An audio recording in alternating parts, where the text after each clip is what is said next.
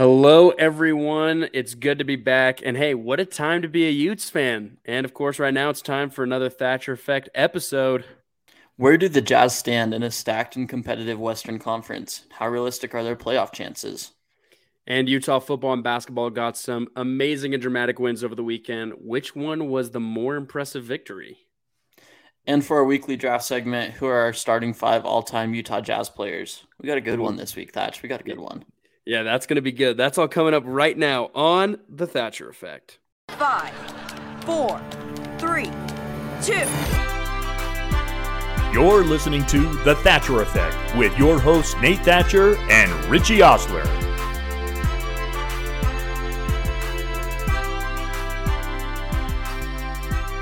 I didn't see that coming. All right, guys, here are today's Thatcher Effect headlines. As always, Richie, tell us what's been going on with Utah Jazz. All right, the Jazz are 14 and 12, haven't lost by more than 11 points since October 28th, so they're competitive in every single game. Um, they solidified their identity as a competitive team in the Western Conference. They're three games out of first place and two games out of 13th place. Um, with the Lakers surging, Warriors getting back to form, and other contenders rising, Jazz Brass can lean in all in on winning or all in on getting a future draft pick. Um, they're kind of stuck in the middle right now, so we'll see how it plays out. This is getting interesting, guys. I love it. And the now number eight Utah football team is heading to their second straight Rose Bowl after a 47 28 Pac 12 championship victory over the USC Trojans in Las Vegas. If you listen to last week's episode, you know that it caught both me and Richie by surprise, as I'm sure everyone else in the country. The Utes got off to a rough start after being down 17 to 3, but then went on a 44 to 7 run for the rest of the game in an absolutely dominating second half. Cam Rising won the game MVP with 310 yards passing and three touchdowns. Coaching coaching staff is now out on the recruiting trail where they already have some impressive gets. I mean the the ranking that they've jumped in the national ranks in terms of recruiting is astronomical in the last week, which is amazing.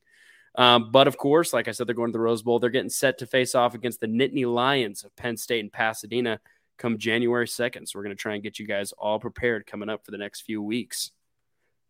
Utah men's basketball is also surging. Um, just like the Utes, they upset the number four team. Isn't that crazy? Like upsets back to back and back to back nights. It's Dude, just that- a really good weekend to be a Utes fan. Like I know we'll bring this up, but that has to be the best weekend ever for like Utah sports. Oh, absolutely. Um, they started Pac-12 play 2 0. They're number 19 in the net, number 33 in the Power 36, and are appearing on a couple of way too early March Madness brackets, as well as getting votes for the AP Top 25. Um, the Utes will have a relatively easy homestand against Jacksonville State and UTSA before going down to Provo, facing another Top 25 team in TCU, um, which will be at the Vivint Arena, not at Jon Huntsman Center. Um, with opportunities to improve the next two games, the, the running Utes will be a really interesting team to watch. Yeah, I think now that they're 2 0 in conference play, I think, um, especially going down the stretch, we got two more interesting games with, yeah, those TCU Horned Frogs. And I think BYU is also going to be an interesting match as well. But we actually have some big, big news topics, especially as it relates to, to Utah football. This past week, Coach Prime, aka Deion Sanders, is in as the new Colorado football coach. Richie, what are your thoughts on this hire? I just did you watch the video? The video, you know Oh, video. Well, here's the thing: there's multiple videos, right? There's the press conference, and then there was like the players meeting. Are you talking about the players meeting one? I'm talking the players meeting one. All right, yeah, I saw that one. Tell me, tell me your thoughts about that. Uh, I kind of like it. I don't know. I think Colorado had such a crap year this last year, where I'm kind of to the point where I want to see them succeed a little bit. And Coach Prime is definitely the guy to do it. I think he's coming in really strong. He's not really wanting to cut any corners. Um, he's just wanting to see who's wanting to play, who isn't. I think he's really challenging his players, and I think ultimately that'll lead to some success for this Colorado football team. As far as like big picture stuff, how long do you think Coach Prime will stay around? I I honestly think he'll probably at least minimum it's got to be like half a decade because the problem is Colorado has gone through such like a coaching change every single year that I think it's hard for us to be like after a few years oh you know Coach Prime's not it because unlike I feel like many other sports fans are thinking I don't think Coach Sanders is going to have like an immediate impact like USC did where they're going to go like 11 and 1 in the first year because again, like he's saying he's bringing a lot of his players from Jackson State. keep in mind that their competition was against was in the SWAC conference. All right. And so now these guys are going to be playing USC, Utah, Oregon, like completely different game. I think like the biggest plus for this hire is obviously like the culture. Um, I really liked some things that he said, especially just basically trying to revamp the entire program. And I think that's the main reason why they hired him. Some of the things that maybe caught me off guard was basically telling, I thought it was funny. There was a video of him talking to the Jackson State players when he was announcing that he was leaving them. And he was like, don't go into the transfer portal, guys. You guys will get lost. Like, you're not to like get out of there. Like, it's just such a mess. And then he gets to Colorado and he's like, yo, all of you guys need to jump in the transfer portal because I got luggage coming and it's Louis. And I was like, okay, this is kind of interesting. And then also straight up announcing that your son's the starting quarterback in a press conference. I mean, that's a way to do it, right? Like, sure. So, like, maybe some of the culture is reminding me of maybe what like a little league like little league football team is kind of like where maybe he has some a little bit of nepotism but hey i'm excited for him to prove himself because i think overall like i said before this is a culture hire. And if they're hiring from that standard i think this was a good hire by colorado. Yeah i agree with you. I think you make some really good points. Uh, it'll be interesting to see how it plays out. I kind of feel like they probably won't be like a 10 win team like you said but yeah it's definitely a culture thing. And everybody knows Colorado's culture has been crap this last year, so they're winning oh. in in this hire big time. Yeah, it it was horrendous. I think like maybe in this first year, maybe they get five, six, maybe seven wins. Um, I, I don't think it's going to be double digits, but I wouldn't be surprised if they got up to nine, maybe. Um, I think they'll be competitive. Like it's the same thing with Arizona. Like Arizona hired Jedd Fisch. Like that was a culture hire, and you see it making progress over these first two years. Like I think Arizona football would be good again. Like I think you just got to give it time. How? Uh, here's a question for you. Do you think Sanders will be able to recruit some of the guys that you kind of need to succeed in Pac-12 play, like some of the four-star, five-star, five-star guys? Yeah, I, I think recruiting is also not going to be a problem at all for Colorado. The fact that he got like a five star wide receiver within a matter of like 30 minutes of his hire being official, I was like, okay, this is legit. If you're like making these players commit to Colorado to go to Boulder within 30 minutes of your hire, like, sure, you're going to have a good time recruiting. Like, I just think it'll be interesting to see. I feel like maybe there might be some controversial moments ahead for Coach Prime. But hey, let me tell you, I'm excited to see all of his opponents do his like Deion Sanders um like signature dance when they score a touchdown on his team. like I'm excited for that. That's gonna be on ESPN like social media all the time. I'm stoked for that. What are what are the odds on Ja'Quinden Jackson doing that? Dude, I'm saying JJ does it probably at least once. Like okay. because I'm okay. I I'm interested to see what the Colorado defense looks like because like the Colorado offense I feel like is going to be fine. I just think that defense is so bad. Like Utah, the second stringers were able to just like do whatever they wanted. Like, oh yeah, yeah, it was horrendous. So anyways, excited to see what they do at Colorado, but that's I think that's going to be an interesting program to follow as this next year goes along. Could be interesting. And then today we got some news that the former Weber State head coach and Utah assistant Jay Hill is now going to BYU to be their new defensive coordinator. I also think that was a really good hire for BYU in terms of culture because their defensive culture was utter garbage. And I was listening to the press conference today uh, for BYU. I work there, so like, don't if any of you Ute fans like hate BYU, don't put it against me. Like, it's my job, all right. but I, I thought it was interesting because they basically said they want to implement a Utah defense, which I thought was really interesting. Make I didn't feel like it was little brother material. I felt like they both of them were like worked with the defense when they were both at Utah.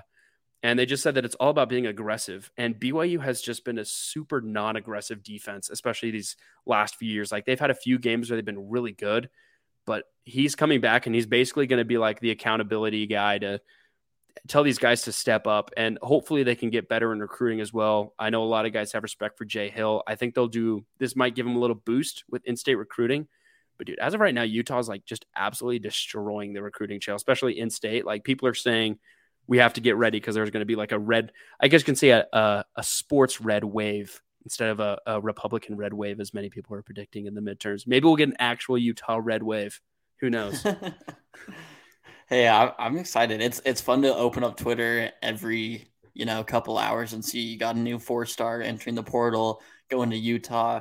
I mean, it's just I feel like so much of that is winning the Rose Bowl and then the national attention that that draws. And when you've done it back to back years, people are like, okay, this isn't fluky. This is a legit program. And I don't know. It and there's uh, credit to the coaches because there's a lot of effort going into it. Like the pictures at the, is it the the Famos? The uh, how, what are their names? Spencer and oh the Fanos. The Fanos, yeah. Uh, the pictures at their house playing code names with with the coaches. Uh, that was legendary. It's just like they're putting in the effort, and it's obvious. And I think that goes a long way when you're recruiting.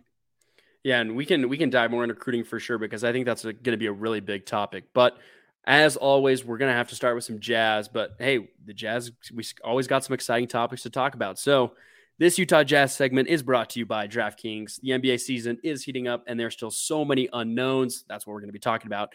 So, if you're looking to get in on the action, bet with DraftKings Sportsbook, an official sports betting partner of the NBA. New customers can bet just $5 pregame money line on any NBA team to win their game and get $150 in free bets if they do. So check this out. Right now, everyone can earn up to a 100% boost with DraftKings stepped up same game parlays. Go to the DraftKings Sportsbook app, place the same game parlay, and combine multiple bets like which team will win, total rebounds, and more. The more legs you add, the bigger the boost, the bigger your shot to win big. Download the app now, sign up with the code TBPN, and place a $5 pregame moneyline bet on any NBA team to win their game and you can get $150 in free bets if they do. So that's code TBPN only at DraftKings Sportsbook. Minimum age and eligibility restrictions apply. See the show notes for details. All right, Richie, what are your jazz notes for us this week? Well, I first just want to start out and um, just admire the NBA standings for a second because – I don't think I remember a season where there's been so much parity. I mean, in the East, it's pretty obviously Cleveland, Milwaukee, Boston. Boston ahead of everybody else, number one offense in the NBA. Who would have saw that coming? Um, they're they're incredible.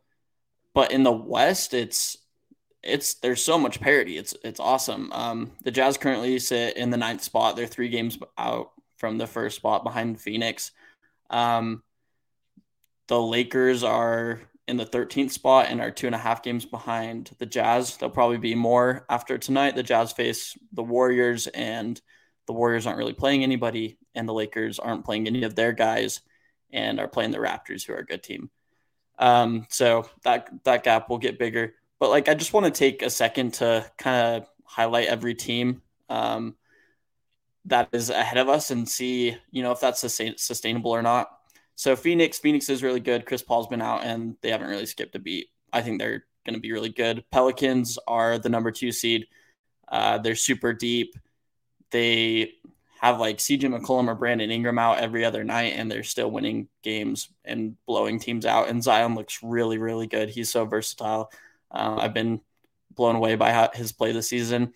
The Grizzlies are the number three seed they look great. Ja looks great. Um, Desmond Bane should be getting back from injury soon, and then the ceiling, their ceiling is really high. They're a solid team. Um, the Kings, the Beam team, are fourth. Their offense is really good. Their defense has improved. I think the way that they're playing is maybe not sustainable. Um, but I also think that they have the identity that they need to play sustainable. So I don't think they're necessarily going to be the fourth spot, but I do think they are a playoff team this year. Um, the Nuggets are good. They've been missing Michael Porter Jr., who helps them a lot. Uh, so they lost last night to the Mavericks. They've been pretty good, though. Um, the Clippers are in six. They are struggling with injuries. Mavericks are in seven. They're kind of finding their identity more and more with Tim Hardaway Jr. starting. Trailblazers are in eight, right ahead of the Jazz. Damian Lillard's been out for a while, and they've started to lose some games. Then you got the Warriors, T Wolves, and Thunder right behind the Jazz and Warriors will definitely jump. But the Timberwolves are an interesting team, and the Jazz on their pick, and things do not look good for the Timberwolves right now. But the overall point I'm trying to make is there's just a lot of parity in this Western Conference. Um, I think the teams that are above the Jazz right now, especially those one through six, one through seven teams, will stay ahead of the Jazz. I think it's possible the Jazz could bleep Portland, but I also think that the Warriors, who have kind of started to figure out their groove, will leap the Jazz. Um, and that kind of puts Jazz right in the 9 10 spot. And that's an interesting spot to be in because you're in the play in, you might have a shot at the playoffs, but you're also not having the best lottery odds. And in a draft where that's really important, I think that's really something that this Jazz team and the Jazz brass kind of has to figure out. Um, there are going to be a lot of guys calling about certain Jazz players, and I think that'll present opportunities for the Jazz to lean one way or not. Um, December 15th is the deadline for, or is when a lot of players become trade eligible. So it'll be interesting to see what happens on that date and after that date up until the All Star break, because I think there will be a lot of calls, there will be a lot of rumors, and it'll just be interesting to see how it plays out. I wonder which way the Jazz team will lean. What do you think, Thatcher? Where do you think this Jazz team is is headed? That's that's a really great question, and I think that's where a lot of Jazz fans are having similar. I don't know if you want to say concerns, but I guess you could say similar questions. Um, like you're saying, like the Jazz are off to a really hot start. They've kind of slipped up, but overall, like usually when the NBA starts out the beginning of the season, like you're expecting the weird teams or maybe the teams you weren't expecting to be good to be at the top right. They can have hot starts. But over the course of maybe 20 or so games, things will start to order out, maybe as we've seen in the East. And I feel like almost every year the East is kind of like the Big Ten in football. Like you have two, three powerhouses, a giant gap, and then everyone else. And so I feel like the playoffs are really predictable over there. I feel like the West is always just so crazy. I just think the West is completely stacked. And that's why I'm interested to see. It's completely off topic, but I think that's why expansion for the NBA could be interesting because it could balance out some of this parity that you've been talking about uh, between the Western Conference. Now, speaking about the Jazz in particular, we've already been talking about potential trades and you know players' names being rumored. Like we've already talked about how uh, Jordan Clarkson's obviously a name that's going around. Um, we talked about the potential of the Jazz maybe looking to trade Kelly Olynyk a few weeks ago. I think um, Mike Conley is kind of. I feel like what we've seen, especially over these last you know 10 or so games, however long Mike's been out, is that Mike Conley seems to be the key for how this Jazz was succeeding before. Um, Collin Sexton is, you know, he's doing he's doing better, but I feel like Mike Conley was really the that core piece now that we've seen that's kind of held everyone together. Lauri's still putting up great numbers. You know, overall, everyone still seems to be doing their mm-hmm. part, but having that one missing player seems to be impacting the Jazz a lot. And that kind of goes into what my my note was for the Jazz this week. I on my way to work early this morning, I was listening uh, to 97.5. They were talking about the Jazz. Um, I can't remember who they were interviewing, but they had an interesting question, and they wanted to know, and I feel like I should pose this question to you as well. But which schedule reflects this Utah Jazz team the most? Um, because as of right now, I have no idea which direction the Jazz are going to go, like which direction they're going to go into. Um, for an answer to your question, because I feel like, man, the Jazz were looking so promising at the beginning of the season, and it wasn't. I feel like that wasn't just like a fluke because like that was 13 games. Like they had a really hard opening schedule, a lot of games on the road against quality opponents, teams with records above 500. Like, I feel like that wasn't a fluke. And then you go to these last 13 games, losing record, not great. Um, but the question that they asked this morning was which schedule reflects the team the most? That 10 and 3 record, the last 13 games where they went 4 and 9, or their overall record where they're 14 and 12, above 500, and as you said, sitting at ninth place in the Western Conference. So before I answer, I want to get your thoughts. Which, which schedule do you think reflects this Utah Jazz team the most? Man, that's a really interesting um, thought experiment. I I personally would say the 14 and 12. This Jazz team has a lot of talent, and I think you see that especially on the offensive side.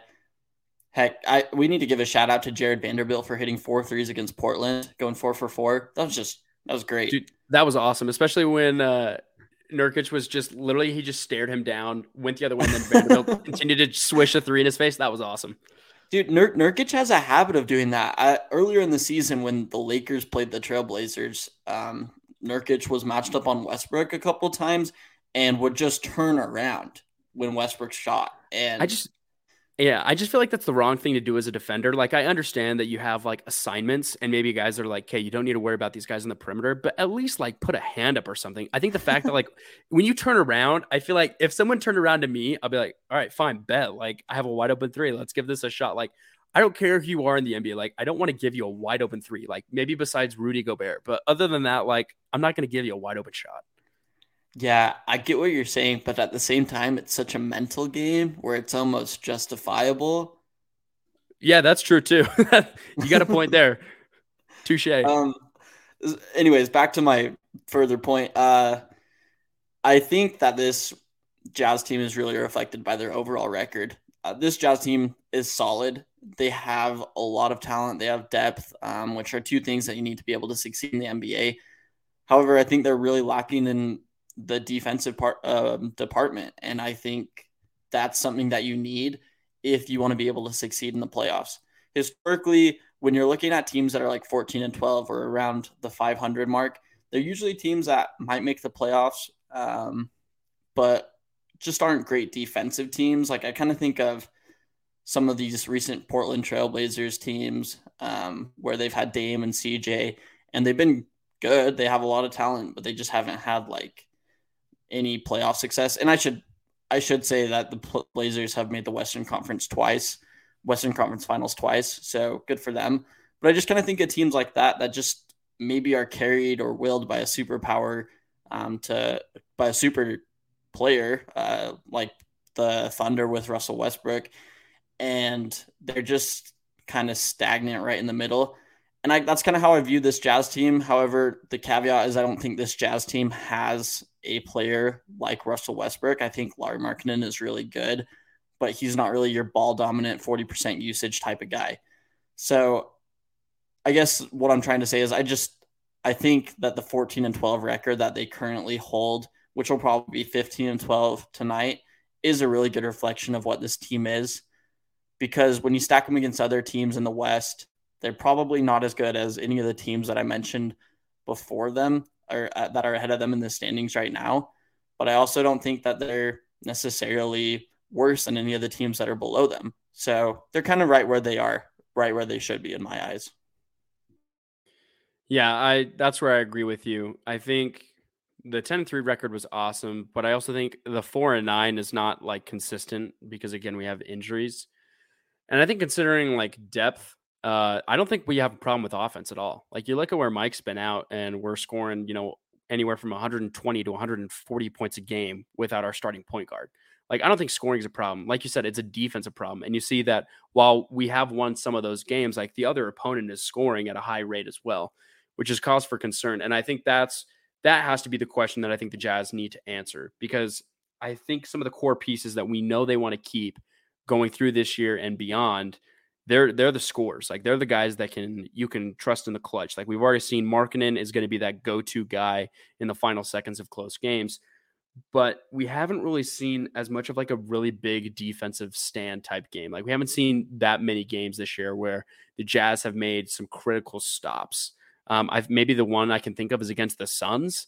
Um, but at the same time, they're scoring at a high caliber, and I feel like that kind of translates to not really needing as much def- defensively. Uh, you really only had to guard one guy that game. So th- I think that really has to be the biggest question moving forward, and something that I think we're going to be talking about a lot as you talk about um, these trademarks coming up in the NBA. Like that has to be what the Jazz have to focus on. Uh, has to be on the defensive end, and whether that is if they want to improve it this season and they want to make a statement and maybe go for the playoffs. But if they're planning long term, like most of us thought they were before the season, I I'm interested to see what kind of moves they make um, to complete that because again, like a lot of guys have been stepping up um, offensively. Um, I, I like you said, Jared Vanderbilt. He was he stepped it up against Portland with some threes, and we we've talked about Kelly Olynyk before struggling with uh, defense, but again, like a proven shooter. Are there any players like in specific to you that have like stood out especially like during this rough stretch, guys who have gotten a little bit more time. Is there anyone who's like stuck out in your mind of who's been improving the most?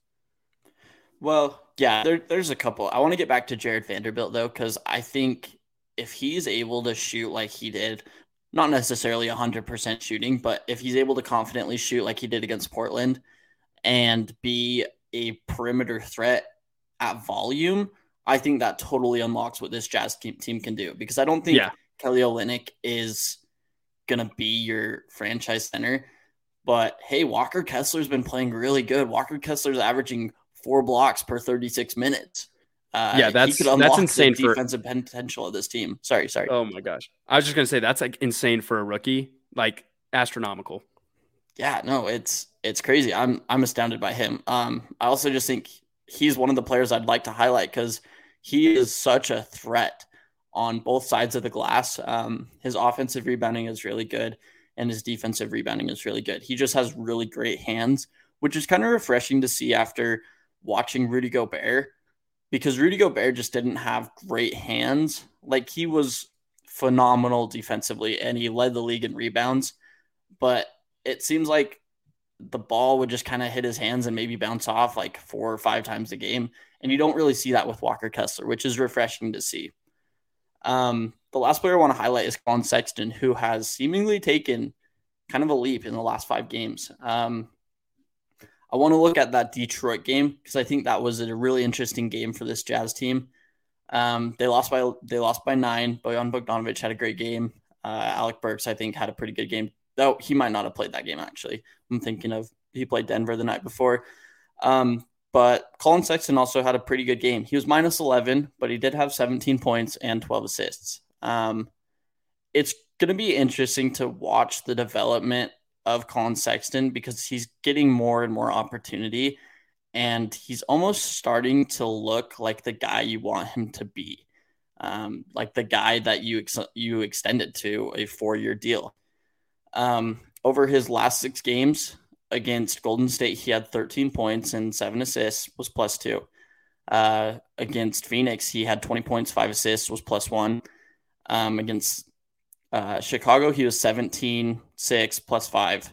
Against the Clippers, he had 21, six assists, was plus 19. Granted, he did have seven turnovers that game, not great. Um, against Indiana, he had 18 points, five assists, was minus three that game, but the Jazz blew Indiana out. Um, and against Portland the other night, he had 19 and three and was plus eight. So a couple of these games are losses. Um, out of all the games I mentioned, the only two that weren't losses were the Clippers and Indiana. And I just think it's interesting to look at this because he's been a positive for the Jazz in every single one of those games besides Indiana in a jazz in a game that the Jazz won. Um, I think Collin Sexton is starting to look like the guy you want him to look like. Against Indiana specifically, he had a lob that looked Mike Conley esque. Uh, Walker Kessler was rolling to the rim, and he threw it to the far side of the rim where only Walker Kessler could reach it, and then Walker Kessler dunks it. I just think that's something that looked so much like Mike Conley that that's a direct stamp of Mike Conley's impact on Collin Sexton. Um, they talked about how they talk on the plane, how they watch film together, and I think that's starting to show off. Um, Collin Sexton will probably go back to the bench in the next couple of games as Mike Conley and Rudy Gay get ready to return to the lineup. But I do think this has been a really good opportunity for him to show that he can be a capable playmaker. Maybe not your number one playmaker, but definitely somebody that you'd want on the floor to help pass, to help move the ball, and to help facilitate. Yeah, I think this was these last few games have kind of been a tryout in ways of him to try and see that he can be a core piece in the Jazz's plan moving forward. And I was absolutely going to agree with you. You kind of stole what I was going to say, which is perfect. But I think that's Mike Conley is the kind of point guard that you want to learn from as a young guy in the NBA. Because I feel like Mike Conley has been on some fantastic teams uh, where he's been able to manifest how good he is in understanding the layout of the offense that he's given and to give the other guys opportunities. And his ball placement is phenomenal. I feel like he, I never, I, I, feel like I can always trust him. Like I have the utmost confidence in him to get things done when he needs to, because I feel like Mike Conley has a very high IQ. Collin Sexton has the athleticism. Like that's that's a given. You see his speed on a fast break. You you see how athletic he is, how high his vertical is. I think when you add the IQ of a guy like Mike Conley to Collin Sexton's game, like that's where he's going to take it to the next level. So I'm interested. I'm interested to see once Conley and Gay come back, and as you said, Sexton moves back into that bench role. Like, will he translate that and then serve as a commodity, like a proven commodity on the bench, like that second rotation? Because now I feel like with him getting those needed minutes to improve, being in the starting lineup, and he comes back off the bench, maybe this gives the Jazz a little bit of a boost in that second rotation because when Mitchell and Gobert were here, like we had Clarkson, we had like a great second rotation, especially in 2021 when or 2020 when we had, you know, the number one team in the regular season. Like it just felt like there was never really a drop off between the two rotations. In fact, that's what makes a really good NBA team. There's no drop off. And so that I think that's what Sexton really has to work on. Like you said, he's been improving on. Um, so I'm going to be inter- interested to see what he does, especially they're playing the Warriors tonight. Um, obviously, no Markkanen, uh, no Conley, as we've heard. So I'm interested to see what kind of effect that has on him, not having another commodity and Markkanen on the floor with him. But some things to take note of. I'm excited to talk more about this Jazz team. Lots of stuff to think about. But the talk of the town right now has to be the Utes, football and basketball. But we're going to start with some football. Richie, tell me your thoughts as you're watching that championship game on Friday. What's going through your mind, my man? Dude, I my first thought is while watching that game is why am I at the Jazz game watching this? Uh the reception was okay. You know, I, I was probably like 45 seconds behind everything that was happening real time. So between watching the game and scrolling through Twitter, I felt like I got a decent feel of how the game was going. But it just it's not the same as when you're truly watching it. Heck, I'm I'm sure it's not even close to the experience you had at the game. Like I want to hear kind of what the experience was like um, at the game. Like what was the what was the environment like? The environment was definitely different than it was uh, last year against Oregon. I felt like last year it was completely dominated by Utah start to finish. The fans, like it was an enormous differential. This one was different. Um, there were still a majority Utah fans, but it was a lot closer than a lot of people were predicting. I'd say it was maybe 60 40 Utah to USC. And I actually had tickets on the USC side. So in my section, there's probably like yeah, 50 50, maybe 60 40 USC fans. The environment was amazing. Uh, from start to finish, it was always loud. Uh, third downs on whenever either team was going, always loud. It was a fantastic environment. And I prefer it actually over last year because I just think it made for such a great game. Um, there were times, even when Utah was making that great run in the second half, where USC showed some life and their crowd got into it. Like their crowd didn't leave until the Ja'Quinden Jackson touchdown. So up until then, like the environment was amazing. It was so sick. Um, I love the USC fans' rowdiness. Um, those guys really know how to piss you off um, after a few touchdowns. Um, but it was it was it was sick. I, I thoroughly enjoyed my experience uh, back at Allegiant Stadium. So it was awesome. Man, that's awesome. Um, yeah, what what what an incredible environment. Um, talking about this Utes team, last week we kind of mentioned how we felt like some guys needed to specifically step up, especially on the offensive side of the ball. Um, we kind of knew that USC was going to limit Kincaid after his incredible game in uh, October against USC. So it was interesting to see how Utah was going to be able to attack. And one of the names we mentioned was Ja'Quinden Jackson. Ja'Quinden Jackson is a revelation. That's the word I would use to describe him. The way that he's been able to come out as a running back after being the third string quarterback earlier this year,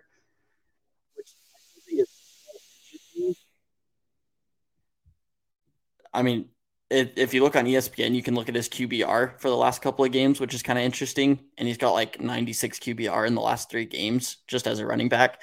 Um, but Ja'Quinden Jackson has been so good. So against USC, he had 13 attempts, 105 yards. His longest one was obviously that touchdown for 53 yards. Against Colorado, he had 117 yards, 10 attempts, um, and he had that long 66 yard one against um, a horrendous Colorado defense. The overall point I want to make about Ja'Quinden Jackson is I just think he's so good. His strength, his speed, the way he's been able to read the pocket – I think a little bit of that has to come from being a quarterback, from being behind your offensive line. He's used to running. That's probably what his calling card was in high school. Um, so he's, I feel like he's just fit into this running back spot miraculously. And he's been holding onto the ball more. He has been doing great. I just think the this guy has a really high ceiling as a running back, and I'm so excited to see what a full season of training, what a full off season of conditioning and being a running back, learning how to play like a running back looks like on this guy. He was so good against USC. He I definitely not, did not expect him to have the game that he had, but I'm so happy he did because his story is so cool. Um, come to come from Texas to be friends with two Utah legends in Aaron Lowe and Ty Jordan, and then to be the recipient of the Ty Jordan scholarship this year to have the kind of year that he did, it's really just a great testament to the character of this guy. I think he is so awesome to watch. He's going to be really fun the next couple of years. And also, just a special shout out for the Caleb William comments. Um, after the game, they asked him. They asked him and Cam Rising about uh, Caleb Williams' fingernails, which said "F Utah," and he just said that's cute. And I feel like that was the perfect response. That was that was cute, Caleb, but an even better response from Ja'Quinden. Yeah, Ja'Quinden has turned out to be a guy that has a storybook. Uh, it's just like a storybook story this year. Um, like you were saying, I just feel like everything has been falling into place for that guy to succeed at Utah. And when I saw that he first was committed to Utah after Texas, like that night, I remember exactly where I was. I, we might have been together. I was in the In and Out drive-through backseat, and I saw, holy crap, this like four-star quarterback from Texas just committed to Utah. His speed is insane, and I was like, yo, this is going to be a this is a good commit but he was just stuck behind, right? Rising's been great. And obviously, Bryson Barnes has proven he's can also be effective at quarterback. And I, have been talking with every Utah fan this year, and I feel like everyone was saying he needs to be used in some form or way because he's just such an athlete, right? He's kind of like that NFL Taysom Hill kind of guy where you just need to use him because of the athlete that he is. And I think like that's probably the role that he can play if he goes to the next level. Like he can be the athlete type of guy. But man, his his ability to read gaps as a running back, like these first few games, phenomenal, uh, especially on that long run. It seemed like at first it was kind of a broken down play. Man, he just seemed to find the right holes at the right time, and his breakaway speed is fantastic. Absolutely love JJ.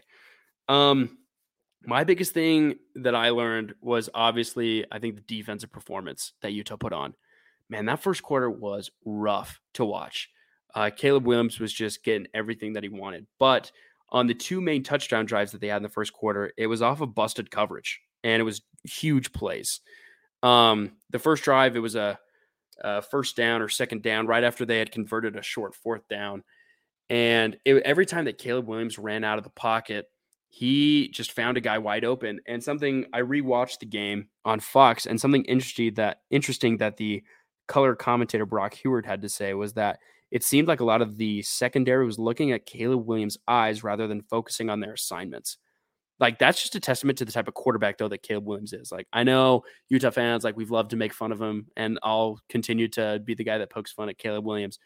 But man, like he has the respect of every defense he plays to the point where guys were like this Utah defense was like missing their assignments because they were just straight looking at his eyes because they wanted to he just had all of their focus. So the first quarter was rough because again, they were busting their coverage um, losing their man deep. And of course, the USC wide receivers, they're all proven four star, five star guys. They found the open spots on the field, were able to get chunk plays. Fast forward, I know Caleb Williams is injured, but the type of blitz packages that Morgan Scalley drew up were phenomenal. Like, I did not see some of those packages like at any point in my life. Um, for some of them, he had Gabe Reed off of the line of scrimmage and kind of in a linebacker type role um, blitzing on the outsides, cutting corners. I mean, I saw guys crossing. Like at one point, there's like three or four guys crossing every blitz, and I felt so bad for the USC offensive line because first off, you want to protect your injured quarterback, but second off, these Utah guys were just going every which direction, and that's what I said they had to do on Caleb Williams was because you needed to protect him. Um, or sorry, you need to get after him because if he has pressure, that just makes him less accurate. Like he's always going to get his. And still, like his stats were really good this game. But you need to put pressure in his face because that's going to give you some opportunities to get turnovers, which they eventually did at a really crucial moment of the game. Um, I also have to say, Clark Phillips saved. Um, a lot of people have been asking, like, what's the turning point? Like, what what was the play that maybe changed to swing the momentum into Utah's favor? I'd have to say it was third and goal. USC's at the five yard line and it's a one-on-one between the defending Biletnikoff Award winner and Jordan Addison against Clark Phillips on the outside. Simple in route, and I feel like every time this is drawn up, like this is a given touchdown for offenses. Clark Phillips had the most beautiful deflection I've probably ever seen live. Like, how do you offend a short slant on the defending Biletnikoff Award winner? Like, I just don't understand it. And luckily, I had a really good spot for that that defensive play. And that right there, I was like, I literally said out loud, I was like, okay, Clark Phillips has to be an NFL cornerback next year because he is locking down his guy. And it got to the point where Jordan Addison, I think, had one good play and he was screaming at Clark Phillips' face because he knew he just wanted to, you know, get his in because he had just been locked down the entire game. But overall, I feel like this defense is proving that, man, they can get stuff done. And what we're seeing right now with who's coming back and now who's transferring to Utah, like this defense, I feel is going to be right back to where they were a few years back when the Utah defense was the star of the show. Um, today it was just announced that Stanford's star linebacker over the past four years, their leader in tackles, um, the uh, Damuni kid or Jumani kid, I can't remember his name, but he's coming to Utah. And I was like, wow, what a transfer pickup. Like that was the guy to get out of the Pac 12. And now I'm looking at this linebacker unit, a thing that I think we all saw as a weakness at the beginning of the season. Now you have uh, the defending Pac 12 defensive uh, freshman of the year um, in Cody Barton. Karene Reed's coming back after a successful season. And now you add Damuni from Stanford. Like, dude, this linebacker corps is looking pretty good. I think the only thing really missing from the defense starting next year would be another lockdown corner that can replace Clark Phillips. But that defense was phenomenal in the second half. I think they accounted for seven sacks for the total game. And if you add the four that they got in Salt Lake City, Utah accounted for almost 50% of USC sacks this entire season. And that has to be that has to be something notable, especially against the USC offense that they faced both times. Like I just have to give a huge nod to the defensive side of the ball. They put up a great game against USC. Yeah, that that game was awesome, uh, especially from the defensive side of the ball. I feel like Coach Scalley and just the Utah staff in general is so good at game planning for these big games because from the get go, even though USC scored a couple of times, a couple of quick ones, there was pressure on the quarterback. Um, and the difference, like you mentioned, was the secondary coverage or lack of, where USC was able to score. Um, I just think it's so valuable when you got a guy like Clark Phillips able to lock down stuff down the field because that allows your defensive front to be able to rush the quarterback to put pressure on him and just do their thing. And if you, I don't know if you remember, but at this beginning of this year, we were talking about how young this defensive corps is. And if they're this good this early, then I really think the sky is the limit for this defensive corps. Like you said, we could be looking at a really good defense next year. And that'll be that'll be refreshing to watch um, as our offense probably maybe tries to figure things out under a new quarterback. But I want to talk about some of the narratives around this game mainly the narrative coming from USC fans, which is that Utah got lucky.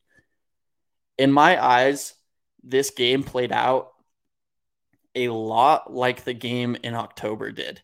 The only difference is USC wasn't able to score in the second half, which Utah kind of did against against them in October. They were able to kind of shut them out. Um,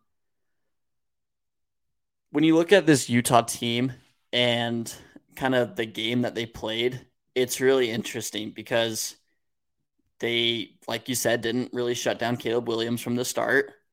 Um, they were down three to 17, but they just didn't stop fighting. And it's kind of like what happened in October, where they scored a touchdown um, with three minutes left. And then you're like, okay, we get the ball to start the half. You know, this this might start looking good. But then you score another one, um, like with two seconds left. Uh, Jaylen Dixon four yard pass from from Cam Rising. That was a great play. And all of a sudden it's like it's tied and you get the ball to start at half. Um, and then Utah goes, they score again, they get another field goal. They um, allow or they allow USC to score one, so it's 27-24. Then that giant play from Yassmin is just trucking USC defenders. Then the Ja'Quinden Jackson run, and then it's over. And Micah Bernard has one last touchdown to put the nail in the coffin. But I just think it was so incredible because I don't think Utah got lucky. I think they played the same way that they played against USC in October. And you could say, hey, maybe they got lucky then. I don't I just don't really think that's the case. I think they played a better second half than USC did. And I think there's some stats to prove it. This USC team really struggled to get the ball up the field, especially in the second half. Um, their third down efficiency was really bad the entire game. They were one for 12, which is just horrendous. And that's like not something you really see out of Caleb Williams in a USC offense. Um, USC granted, they had a really good passing game. They weren't able to rush the ball. And part of that is Travis Dye being out. But I also just think Utah's front line was able to contain them. They weren't able to get anything. And so I don't think this game was lucky. I think Utah out schemed them. I think Utah played them. You can make the argument that Caleb Williams got injured and that was they weren't able to stay in the game. But even an injured Caleb Williams was able to do stuff, was able to make plays. He's still a Heisman guy. He was wanting to play. If he's really that injured, then he'd get off the field, right?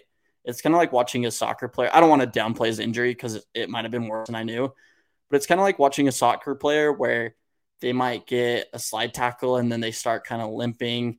But then as soon as the ball gets going towards them, once they have a fast break and are able to maybe have a breakaway score, then they just start sprinting. It's like nothing even happened. I feel like we are kind of getting a little bit of that energy from Caleb Williams, um, where he was trying to limp whenever he could, trying to put on a show. But then when it came to play, he was ready to play. And so I just don't think Utah got lucky this game. I think they simply out schemed USC, and it was a beatdown.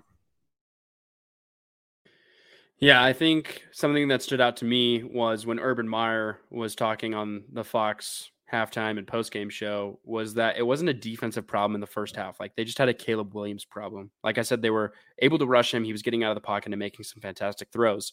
But he said, like, I don't feel like their game plan changed at all, even when they were down 17 3 to then when they absolutely blow USC out in the end.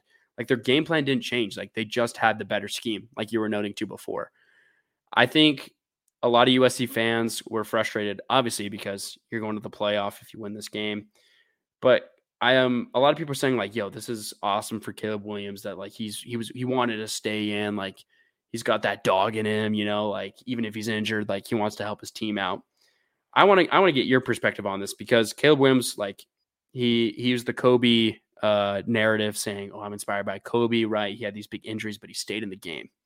I think the difference is, I mean, Kobe is like he had a torn Achilles, able to like shoot a free throw, but like he was proven like he was not going to give up, but like he didn't um wor- like worsen his team in those big moments because that was just Kobe. This is like completely different. I feel like Caleb Williams was impacting his team in a negative way when he started to get severely injured at the end of the game, like to the point where he's not able to move around as efficiently and get out of that pocket. So like Utah got a ton of sacks in that third and fourth quarter. Like that's where all those numbers came from because he wasn't as efficient in getting out of the pocket when pressured. I want to get your your take. Like, do you feel like it's better for an injured teammate to be like, "No, I got this, man. I can help you out," or do you feel like it would have been the better thing to do for him to say, like, "No, like, coach, like the backup will be like you have a better chance of winning without me." Like, what do you feel about that in terms of his injury in that game? That's that's something that's really interesting to think about. Um,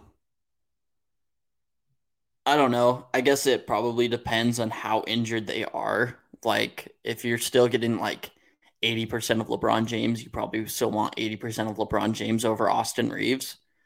Um That's however, true. Like we don't know like what the backup quarterback was. But like in my eyes, I feel like that game showed how much I feel like Caleb Williams controls Lincoln Riley. Cause I feel like at that point when Utah's starting to you see their offense clicking and then you see your offense just not getting things going. I feel like it gets to the point where like you have to have that trust as a coach, like, hey, I feel like right now you're not our best shot at coming back in this game. Like I just thought that was interesting. No, yeah, I I'd agree there. It does seem like he is I don't know, him and Lincoln Riley are obviously really tight but it does kind of seem like he has been controlling Lincoln Riley in that way. And maybe it's not as intentional as we're making it out to be. But I, I don't know. There's just, it seems like Caleb Williams just has a very loud voice in that locker room and things are kind of done his way. I, yeah, I kind of wonder, like, how does that game look if when he gets injured, they put in their backup, who quite frankly is probably a five star because it's USC. Um, and yeah, I think, I think he's a four or five star. right. So it's probably not this just scrub. It's not like you're putting in some pig farmer from Beaver, Utah, um, but you're putting in a four or five star guy who will probably be your quarterback in a couple years, maybe. I don't know. Transfer portal's crazy. But yeah, I, I think as Caleb Williams, like if you really want to win, then sometimes that takes being humble and that takes, you know, letting the guy behind you maybe take your spot if that gives your team a better shot at winning. And I don't think Caleb Williams is necessarily the guy that's going to be humble. credit to him, he's an incredible player. Like we've said, he's probably our, still my pick for Heisman. And I don't think I saw anything, maybe from Max Duggan, but I don't think I saw anything, any any other things this weekend that would sway me from taking him as my Heisman, taking him as my number one pick, not this next draft, but the one after. Um, he's an incredible player. And kind of think, I don't know, I wonder if him staying in that game was something to show that he had fight, that he had that quote unquote dog in him. And he was able to, you know, be, have that Kobe Mamba mentality, stay in the game, fight till the end. And maybe that's something that the Heisman voters look at. I don't know. But yeah, it did, it did kind of seem a little superficial. Yeah, that was that was just something that I noted, especially being there in person. I thought it was interesting interesting to see their interactions throughout the game, especially as I felt like he was getting it was more noticeable that he was getting more injured. My second note, my last note for this Utah football team is uh the players that have been I feel like leaning more towards going towards the league have been a little cryptic in their social media.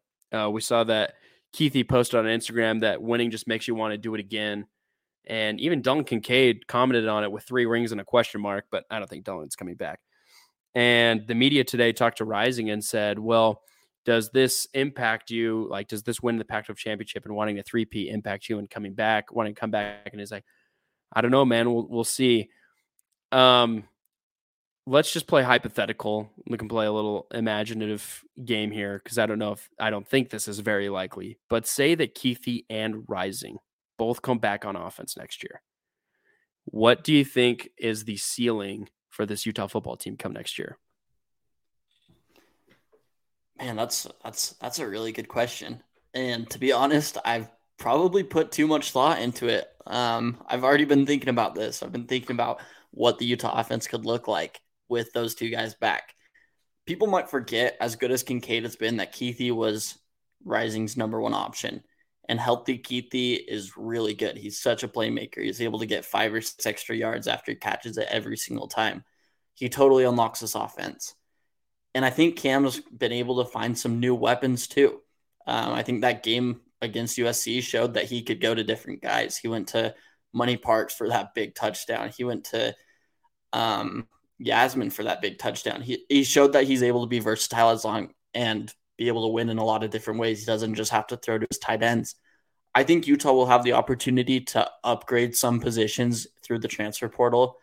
Um, I mean, how many guys entered yesterday? It was like 1,500. So you're going to have some shots to get maybe a dynamic wide receiver, which Utah, frankly, didn't really have this year. As good as Vele has been, they didn't really have the guy that's going to be such a good playmaker. And so I think that would hypothetically unlock a whole new offense. And then you're factoring in the run game, which I think is going to be really improved and a lot more consistent next year. Um, Ja'Quinden Jackson, like we said, is going to be RB1. He's really good. Jaylon Glover will have shots to be really good.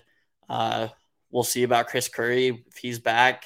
And I think it'll just be a really interesting year if that hypothetical comes to pass.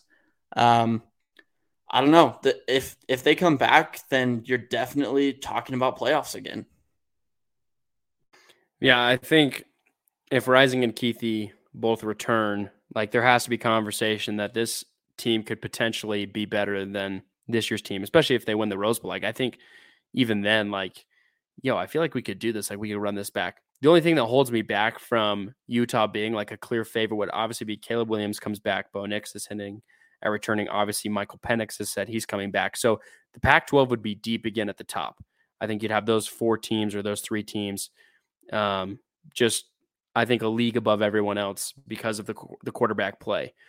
But man, even like I, I looked at Yassmin's eligibility. Technically, he's still a junior. So, like, your tight end group would still be pretty stacked. And there's rumors that Utah could land Walker Lyons, who just decommitted from Stanford and who was favored to go to Utah before. Like, this team could be really good next year. And I'm excited to see what the recruiting trail continues to look like for the Utes moving forward. But we got to talk about the running Utes. I mean, come on. That had to have been one of the greatest Utah Utes basketball games we've seen in a long time. Like, I mean, a long time. That's probably the best. I got to go see the first half before we had to go drive down. I'm so sad I had to leave at halftime. But I got to go see the first half before we had to drive down to Vegas. that had to have been the best half of basketball I've seen in person from the Utes since the you know Delon Wright, uh, Jakob Poeltl, Brandon Taylor era of Utah basketball. I mean, what were what was going through your mind as you're watching the running Utes take it to the Wildcats last Thursday? Man, I I thought the game plan was really superb. Um, I went back and watched the game once, maybe twice, and I was amazed at how well Craig Smith prepared his guys for this game. Last year, when Utah played Arizona, Kerr Kriisa was such a problem. It felt like it felt like every time Utah was able to go on a run that game, was able to stay close, that Kerr Kriisa would just light it up. Um, this game, Rollie Worster, who I really want to talk about, absolutely shut Kerr Kriisa down. Tubelis and uh, Ballo were both great that game. Tubelis kind of started slow. He had uh, Branden Carlson on him, and that forced him to shoot from the outside, which he's just not a good three point shooter. And then Ballo had um, Ben Carlson on him, and Branden would come and help. And it was a really good way to set set the tone and be able to start the game. Rollie Worster, I think, was the spearhead of this game, and I he won the Pac-12 Player of the Week deservedly. He was great this game. Um, he had 12 points, nine assists, 11 rebounds, almost put up a triple double. I don't know if I've ever seen a Utah men's basketball player put up a triple double, but that might just be as close as we get. Um, like I said, he was phenomenal guarding Kerr Kriisa. He also limited himself to three turnovers, which I think is a plus. Um, I think if you're putting up a nine assist to three turnover ratio, three to one, I think that's great. Um, but Rollie Worster, I think he unlocks this Utah men's basketball team. He can be really good, and he's shown that he has improved from last year. At the beginning of the season, we were talking about, hey, should Saunders be the guy? Should Worster be the guy? And it's pretty obviously Worster right now because when he is popping, he all of a sudden is a really good defender. He's a three level scorer. His playmaking has been great. I feel like he's really has good chemistry with Carl with both Carlsons and he's just able to get his guys in the right place. And so I'm really high on Worster. I think he really unlocks this Utah team and what they can be. And I think if he keeps up this level of play, maybe limits his turnovers a little bit more, but stays as a three level scorer and facilitates this Utah offense at a high level, I think that this Utah team has a higher ceiling than we thought beforehand. Yeah, they are. They've been that that game was amazing, and I think Rollie Worster, you have to give it to him. Like he just seemed to have command of every aspect of that game. Um, I think there were a lot of guys though that really stood out. Um, obviously, like Branden Carlson's going to get his. Like he had 22 points, right, and he he shot five of nine from three. Um, but one guy that's stuck out to me, stuck out to me, and I think most other Utah fans was Keba Keita. Like this is a freshman who has no basketball experience. We talked about him a little bit when they were playing in Florida. Now you're playing up against Arizona. And although like the stats themselves don't really prove how much of an impact he had on this game, like I think he finished with seven points, an assist, and one rebound. Or excuse me, sorry, I'm reading the wrong stat line. He had 11 rebounds and seven points. Um, like I think his presence in the paint alone against like a dominant center for the Wildcats. Um, in in Ballo or I don't know how to pronounce his last name. I, I couldn't say that I watched the game, but I just think his presence alone as a freshman in the paint, he seems to, even though it still seems like he's kind of learning the basics of the game and trying to understand where to put things. Like, man, he had some incredible moments where I thought, wow, this guy can really be a star. Um, one that sticks out to me is the putback dunk after the missed free throw. Uh, obviously, the blocked shot when we were on that really big run. He just seems that he can the more that he has plays like this, the more he gains confidence. I think he'll get better. And obviously, like his IQ will get better and and how he moves in the game. But dude, Keba Keita, I think, is going to be a star to look out for in this Utah Utes basketball program. I feel like I'm 0 for 1 so far in calling that because I think I called Stefanovic a future Utah Utah Utah star, um, which I don't think is going to happen. But he's he's playing he's playing fine. But I think Keba Keita can really be that guy for the Utes going forward after Carlson. And I have a lot of confidence in him being that backup to to Branden. I felt like last year we kind of had a drop off um, when it came to our backup center. Um, I can't remember his name. Who's the guy that got that got released? Dusan Mahorcic. Yeah, es- especially yeah. after he got released. Like he showed some moments and some flashes when he came in for Carlson, but especially after he left, like we didn't really have anyone down low to protect that paint. And that's where I feel like a lot of uh, Utah's losses really suffered from. So it's it's refreshing to see a guy that can back up Carlson, especially with so much inexperience. That I I think Keita can be a really big piece moving forward. Um, but I'm interested to see how the rotation looks uh, for Utah, especially going into Pac-12 play. What what do you think about what we've seen between the rotation of Utah these last few games? Yeah, I think we've gotten a really good feel of what this rotation looks like. It looks like it's going to be a solid nine man rotation. And personally, I'm a big fan of that. I think the more guys you include, it can get complicated. I think once you start running a 10 or 11 man, then guys might start be getting out of their groove. But the last two games, they ran a nine man rotation. Um, they've been starting Worster, Madsen, Marco Anthony, um, and then the Carlson Twin Towers um, in the front court. And I really like this rotation because it has something that he didn't really have last year in size and in rebounding. Carlson, uh, Branden is a great rebounder. Marco Anthony is a great rebounder, but Ben Carlson is also a really good rebounder. He kind of seems like Riley Battin, but a better rebounder. And I mean Riley Battin because he's, you know, okay at defense, doesn't really finish anything on offense, even though everything looks like it's going to go in. But he is just a much better rebounder. And I think that's where this Utah team is kind of filling that gap because I kind of think that's what Coach Smith wanted last year is he wanted Battin to be the role that Ben Carlson has been playing. And I think Ben Carlson has been playing it at a much higher level. Um, so you got those five to start. Then off the bench, you got four guys. You usually have Stefanovic playing, um, coming in, being your first guy off the bench. And he's been playing good in the last two games. I think he's done exactly what you've needed to him to do. He's scored, he's passed, he's helped facilitate the second unit. Um, along with Stefanovic, you have Wilguens Zigzag Jr., who didn't play a ton in the Washington State game, but played a bit in the Arizona game, made some big plays. I just feel like everything, I just feel like good things happen when he is on the floor. I'm really excited about Wilguens Zigzag.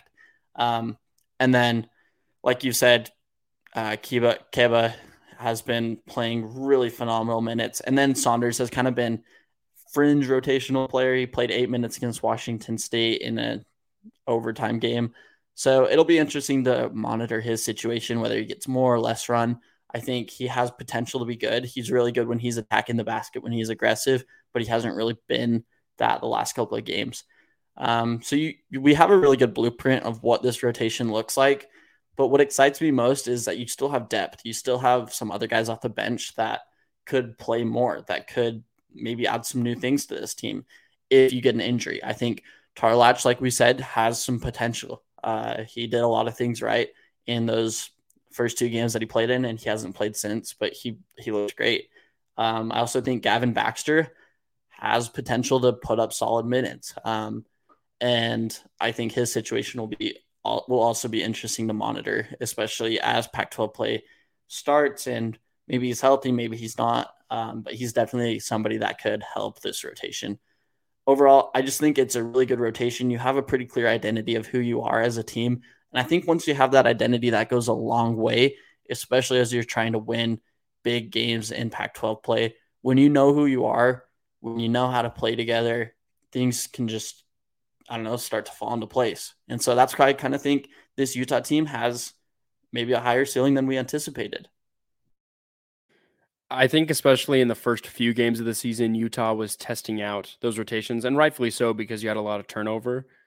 But I think the Arizona game really solidified what Craig Smith wants his rotation to look like. Because again, Gavin Baxter was seemed to be getting the the second rotation minutes at the center position, but because of the success that they had against the number four team in the country, who frankly I thought should have been, you know, maybe top two based on the performance that they put up in Maui.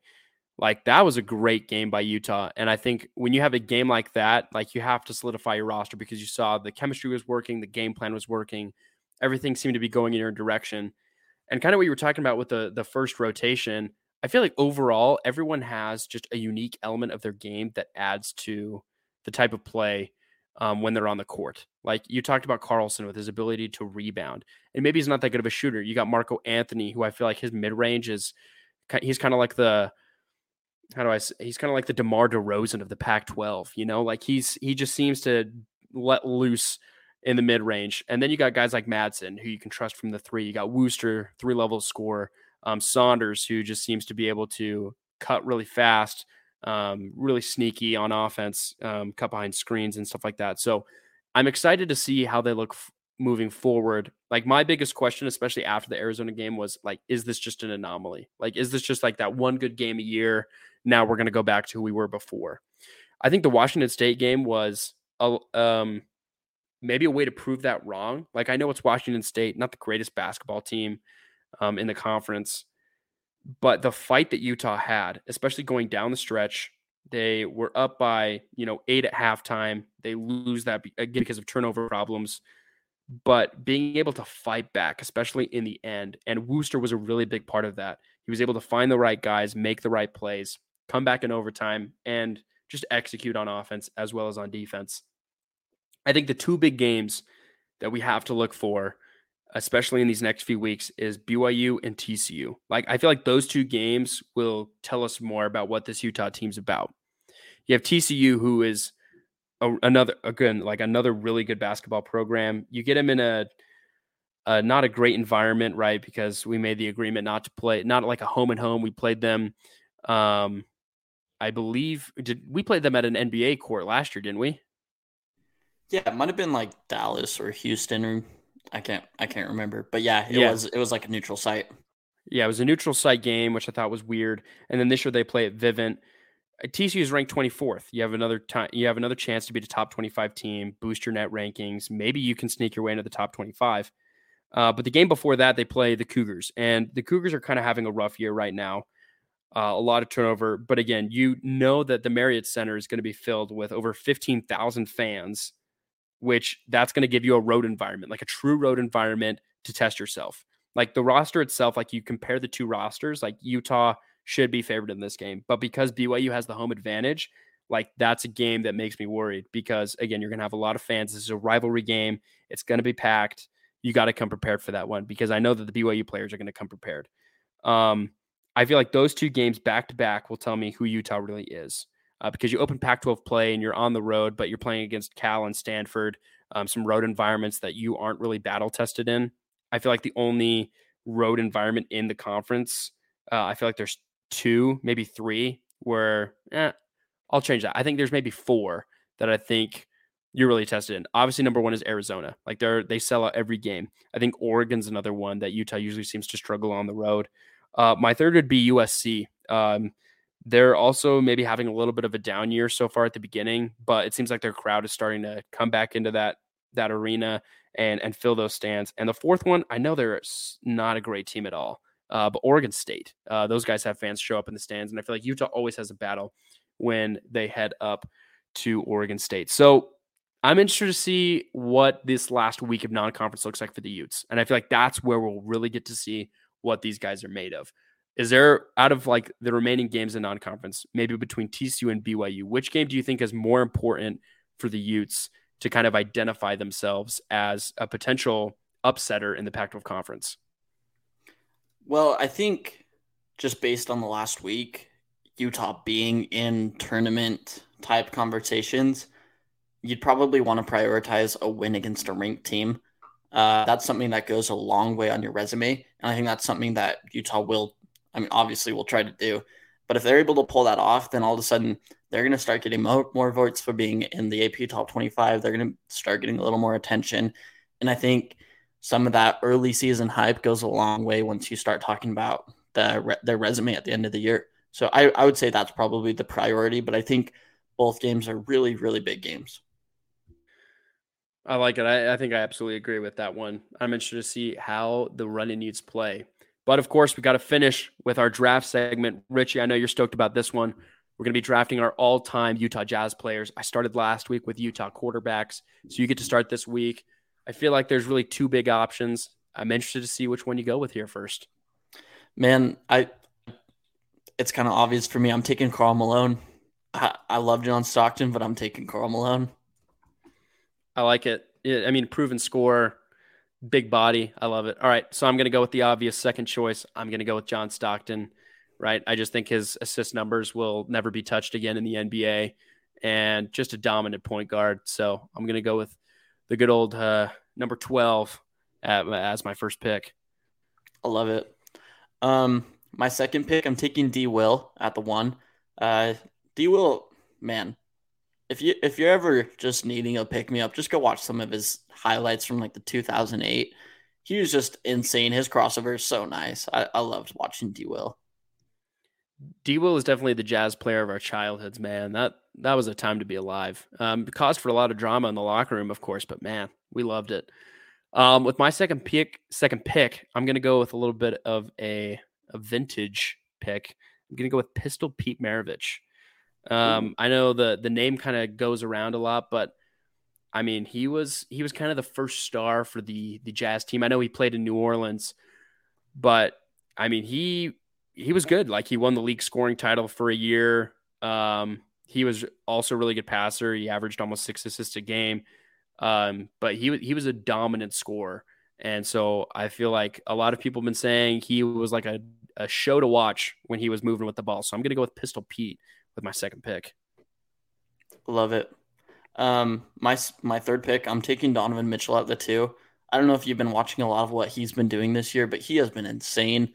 Um, that game against the Lakers last night was really a statement game. I think he had 41, 42 or something. Um, but yeah, he just he's elevated his play. He's trying a little bit more on defense, which is kind of fun to see. And personally, he he's like one of my favorite jazz players of all time. He's the one that really got me into the jazz. So yeah, I'm taking him at the two. Yeah, his his game last night against the Lakers was awesome to watch. Um, just reminds me of how much passion he brings to every game. Um, it's it's awesome to see him uh, happy again. Obviously, he's been emphasizing that a lot, but man, he is just when he's on it, like he cannot be stopped, and it's so fun to watch. All right, at the three spot, I'm also going to go a little bit old school, but still in our lifetime, I'm going to go with the man AK 47, Andre Kirilenko. Um, that dude was a blocking machine. He was all de- uh, NBA all defense three times um, with the Jazz, averaged 3.3 blocks um, for an entire season. And for his a three year span, he was averaging almost 16 points, eight rebounds, four assists, three blocks, two steals. Like absolutely insane numbers. And who doesn't like a nickname like AK 47? Like, dude had it all. Plus, he's Russian, like intimidating. I love it. I'm going to go with AK 47. Dude, I'm I'm so jealous of that pick. I, I kind of thought you were going to take Gobert. And so I already I already had Kirilenko penciled in. Um, yeah, dude, picture Draymond Green, but can shoot. Like he would have been so good in this era. He would have absolutely oh, thrived. Yeah, he, he was ahead of his time. I know. Um, man, there's a couple ways I can go. It's kind of fun once you get to this stage of the Jazz history because you got a lot of guys that might be kind of on the same level. I think at the center though, I'm going to take Rudy Gobert. Um, I mean, three-time Defensive Player of the Year. His Jazz tenure was amazing. I I don't know how my team chemistry is going to do with him and Donovan and Karl Malone and D Will. Seems like a lot of personalities, but we'll we'll see how it meshes. Well, well, maybe if you have Jerry Sloan, maybe that could smooth things over. I know D. Will and him are the ones who had the arguments, but maybe maybe with Donovan and stuff, it can it can smooth things over. Um, all right, at the fourth spot, I'm going to go with a, a, man who I wanted to name my child after as a young kid. I'm going to go with Carlos Boozer. Uh, shout out to my sisters who told me not to name my first son Boozer. Um, that was a smart choice by them, uh, but smart choice by me to pick him right here at the four spot. Um, from his in his span during the Jazz, averaged about 20 points a game, shooting a 54% clip from the field. I mean, his pick and roll with Deron Williams, amazing. And I just feel like he was involved in a lot of clutch moments during his time with the Utah Jazz. So I'm going to go with him at the four. That, dude, that's a that's a really good pick. I don't. He didn't even cross my mind. Um, man, at, at the three, I was kind of thinking of going doing something crazy, putting in just a sharpshooter like Kyle Korver, Jordan Clarkson, Joe Ingles. But I kind of think I got to go something probably a little more traditional as just a better overall player. I think I'm going to go Adrian Dantley at the three. Oh yeah, that's smart. Yeah, I had him on my list, but I had to I had to add some more size. So that was a good pick by you. That, I think that's the steal of the draft right there at the five. Um, all right, my last pick. I'm going to go with the inspiration for Rudy Gobert. I'm going to go with Mark Eaton. Um, he played all of his career with Utah. and he is considered by some to be the greatest shot blocker in NBA history. 7 4, averaged 3.5 blocks for the Jazz. And he is, I mean, he led the NBA in block category four times in a five year stretch. And in the 1984 to 85 season, he averaged almost six blocks a game, which is the all time highest average for a single season. So I, you can't compete with Rudy's defense. Like he's an all timer. But if there's anyone out of the Jazz that can compete with that guy, it's got to be Mark Eaton. So that's what I'm going to take at the five. I love I love it. Uh, rest in peace, Big Mark. That's that's what I'm saying, dude. The rest in peace of the goat. Um, I I had to. I was. I don't know. Maybe let's go one more. Let's go our sixth man. Who's going to be your sixth man on this roster? Because I feel like we've got some more interesting picks. Dude, I'm taking a guy. I wanted him at my five, but I couldn't justify him over Rudy Gobert. I'm taking Mehmet Okur. I That I was love that was my backup. Dude, what what a stud. He's just an incredible shooter. Like Andre Kirilenko, if he was born 10 years later, he would be lighting up the NBA right now. Um, yeah, I'm taking Mehmet Okur at my six. Okay, that's a good pick. I'm thinking I'm gonna with my six. I'm gonna go with like the greatest sixth man of all time. I'm gonna go with Thurl Bailey, the man himself. Um, he was. I. I mean, obviously, he's iconic now. You love to hear the voice. I think he's got an album out too. The man can dominate some church hymns. Um, but from 1984 to 1991, he's averaging 16 points and seven, or sorry, six rebounds off the bench. So I got to go with my man Thurl Bailey um, at the at the bench position, dude. I feel like our I want to see our matchups go head to head now. Like if we can create this in 2K, Dude, I, I wanna think see- we could. I think we Dude, could. I feel like this this next week we should try it out, see what happens, and we can let the viewers know who actually has the better roster. okay, deal. It's a deal. Okay, I like it. All right, well, everyone, that is our Thatcher Effect episode for this week. Thank you all for tuning in. We hope to see you guys next week.